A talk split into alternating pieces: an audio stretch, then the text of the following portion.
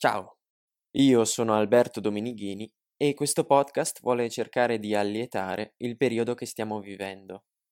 Siamo al quarto episodio e, come ci dice anche Boccaccio, incomincia la quarta giornata del Decamerone, nella quale sotto la reggenza di Filostrato si parla di amori finiti male. La storia che ho selezionato per voi oggi è la storia numero 8, che è quella raccontata da Neifile. Il titolo è Girolamo e Silvestra, uguale un uomo, una donna.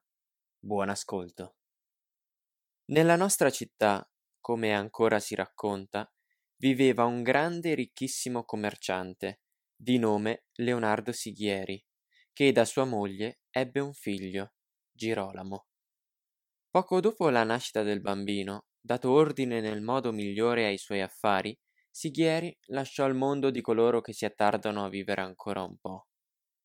I tutori del bambino, insieme a sua madre, seppero amministrare bene e con coscienza il suo patrimonio. Girolamo crebbe insieme agli altri bambini del vicinato, ma la sua compagna di giochi preferita era una bambina della sua età, figlia d'un sarto. Con il passare degli anni, l'abitudine ad incontrarsi si trasformò in un bisogno così smodato e impellente che il ragazzo non stava bene che con lei sott'occhio, e certo lei amava lui con cuore non meno rapito. Appena la madre del ragazzo si rese conto di questa storia, cominciò a rimproverarlo e anche a castigarlo, ma dato che Girolamo non aveva la minima intenzione di darle retta, si lamentò con i suoi tutori di questa incresciosa faccenda. La donna era infatti convinta che la grande ricchezza di suo figlio le desse il diritto di snobbarne alla nascita per trasformarlo in un puro sangue, e disse ai tutori questo benedetto fanciullo non ha ancora compiuto quattordici anni, ma già si è preso una di quelle sbandate per la figlia di un sarto che abita qui vicino, una certa Silvestra, che se non riusciamo a fargliela passare, sono sicura che è capace di sposarsela di nascosto, cosa a cui io non potrei proprio rassegnarmi. O magari poi la ragazza finisce per scegliersi un altro marito e lui dovrà penare un bel po' per togliersela dalla testa. Ho pensato quindi che la cosa migliore per scongiurare questo pericolo è mandarlo da qualche parte lontano da qui, magari a far pratica in qualche filiale dell'azienda. Se sta un po' senza vederla, Beh, la cotta gli passa subito a quell'età. Così potremo trovargli una moglie che nasca un po' meglio di quella lì. I tutori le dissero che aveva proprio ragione e che avrebbero fatto del loro meglio. Chiamarono il ragazzo in direzione e uno di loro cercò di ingraziarselo con questo discorsetto. Figliolo, oramai sei già grandicello ed è ora che cominci ad occuparti dei tuoi interessi in prima persona. Che ne diresti di andare a Parigi a fare uno stage? Noi ne saremmo molto contenti e tu avresti modo di vedere da vicino come si traffica negli affari. Là hai anche la maggior parte dei tuoi beni e per di più impareresti le belle maniere e un monte di altre cose sul bon ton e su come stare al mondo. Siamo sicuri che ti servirebbe molto di più vivere là, in mezzo a tutti quei signori e baroni e gente su, che restare qua a fare la muffa dove comunque puoi sempre tornare a stage ultimato. Il ragazzo ascoltò diligentemente tutta la pappardella e rispose secco che non se ne faceva niente, visto che non vedeva nessun motivo di non stare a Firenze come uno qualsiasi. I tutori però non si diedero per vinti e cercarono di persuaderlo cambiando posto alle frasi dello stesso discorsetto di prima, ma Girolamo era irremovibile e alla fine riportarono il tutto alla madre. La donna, quando venne a sapere di quell'ostinazione, montò su tutte le furie e gliene disse di tutti i colori, non tanto perché non voleva andare a Parigi, ma perché non voleva dare un taglio a quella stupida cottarella per una come Silvestra. Al round seguente, però, blandendolo con dolci parole, prese a scongiurarlo con tutta la sua incallita arte materna per convincerlo ad ubbidire ai tutori, e fu tanto abile e pervicace che alla fine il ragazzo accettò di andare in quella città. Sì, ma per un anno giusto e non un giorno di più. Girolamo partì dunque per Parigi, con l'immagine di Silvestra che gli debordava anche nel bianco degli occhi, e rimanda domani, rimanda doman l'altro, ci fu tenuto per ben due anni. Quando riuscì finalmente a tornare a Firenze, era più innamorato che mai, se non che nel frattempo Silvestra si era sposata con un bravo giovanotto che faceva il tappezziere, scoperta che lo lasciò tramortito dal dolore per un tempo indefinito, ma visto che non c'era niente da fare, alla fine si rassegnò alla nuova realtà dei fatti. Spiò dove lei era andata a stare di casa e cominciò a passare e ripassare sotto le sue finestre, come fanno i giovani innamorati, nella speranza che la ragazza non lo avesse dimenticato, perché lui non l'aveva certo dimenticata.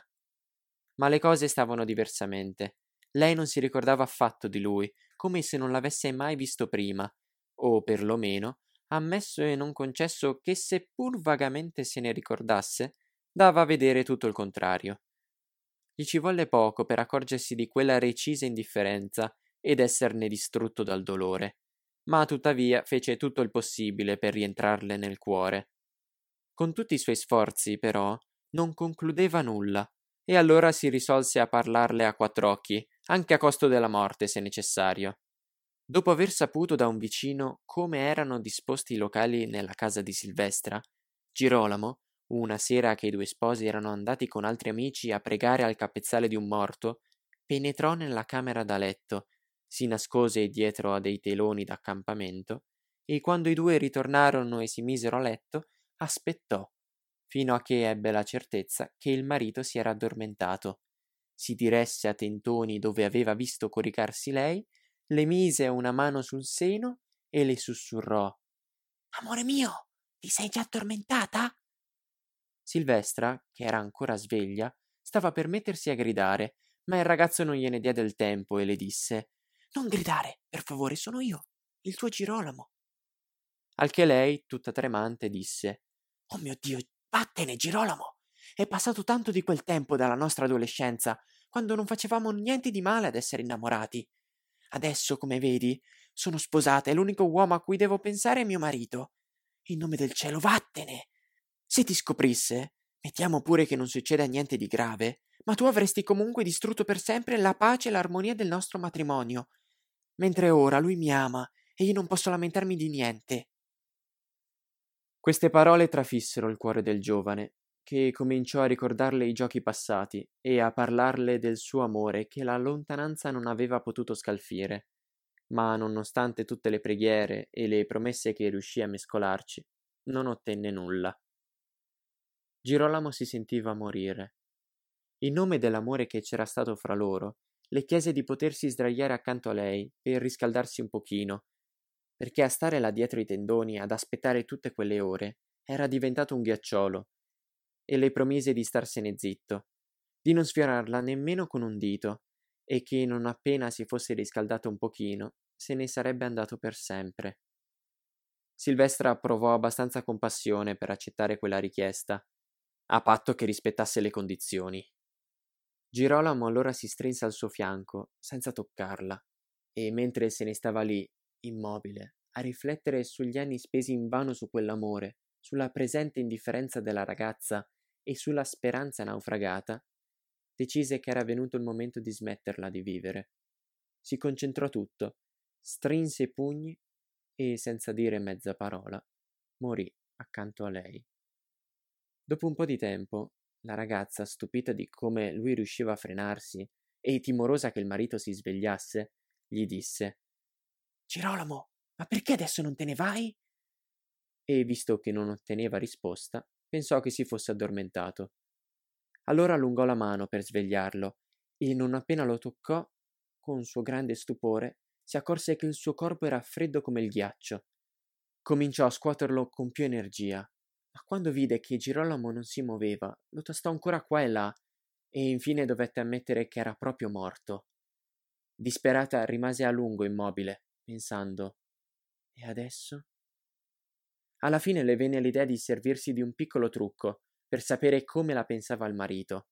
Lo svegliò, gli raccontò tutta la storia di una donna che era rimasta coinvolta in una faccenda ben strana e alla fine gli chiese che cosa avrebbe fatto lui se invece quella disgrazia fosse capitata a sua moglie, a lei stessa. Il buon uomo le rispose che lui avrebbe innanzitutto riportato il morto a casa sua, in tutta segretezza, lo avrebbe lasciato sulla soglia di casa, senza per questo volerne alla moglie, visto che non gli sembrava che lei avesse avuto colpa di niente. Allora gli disse Silvestra: E allora sarà meglio sbrigarci. E presagli la mano, gli fece toccare il cadavere del ragazzo. Il marito si alzò di scatto tutto sconvolto e, senza chiedere altri particolari alla moglie, rivestì il cadavere che giaceva nudo, se lo caricò sulle spalle e lo portò difilato davanti a casa sua, lo depose a terra e ce lo lasciò. All'alba, quando il cadavere fu trovato, il subbuglio fu grande, e figuratevi la madre. I medici che visitarono la salma non trovarono né ferite né lividi, e perciò dissero che il ragazzo era morto sul colpo, a causa di un grande dolore. Girolamo fu poi portato in chiesa, dove madre, parenti e vicine, secondo la nostra usanza, cominciarono a versare lacrime e a battersi il petto. Mentre tutta la città stava andando a porgere l'estremo saluto, il buon uomo che si era ritrovato Girolamo morto in casa disse a Silvestra Su, mettiti il mantello e vai in chiesa dove hanno portato Girolamo, e mettiti fra le donne a sentire quello che si dice.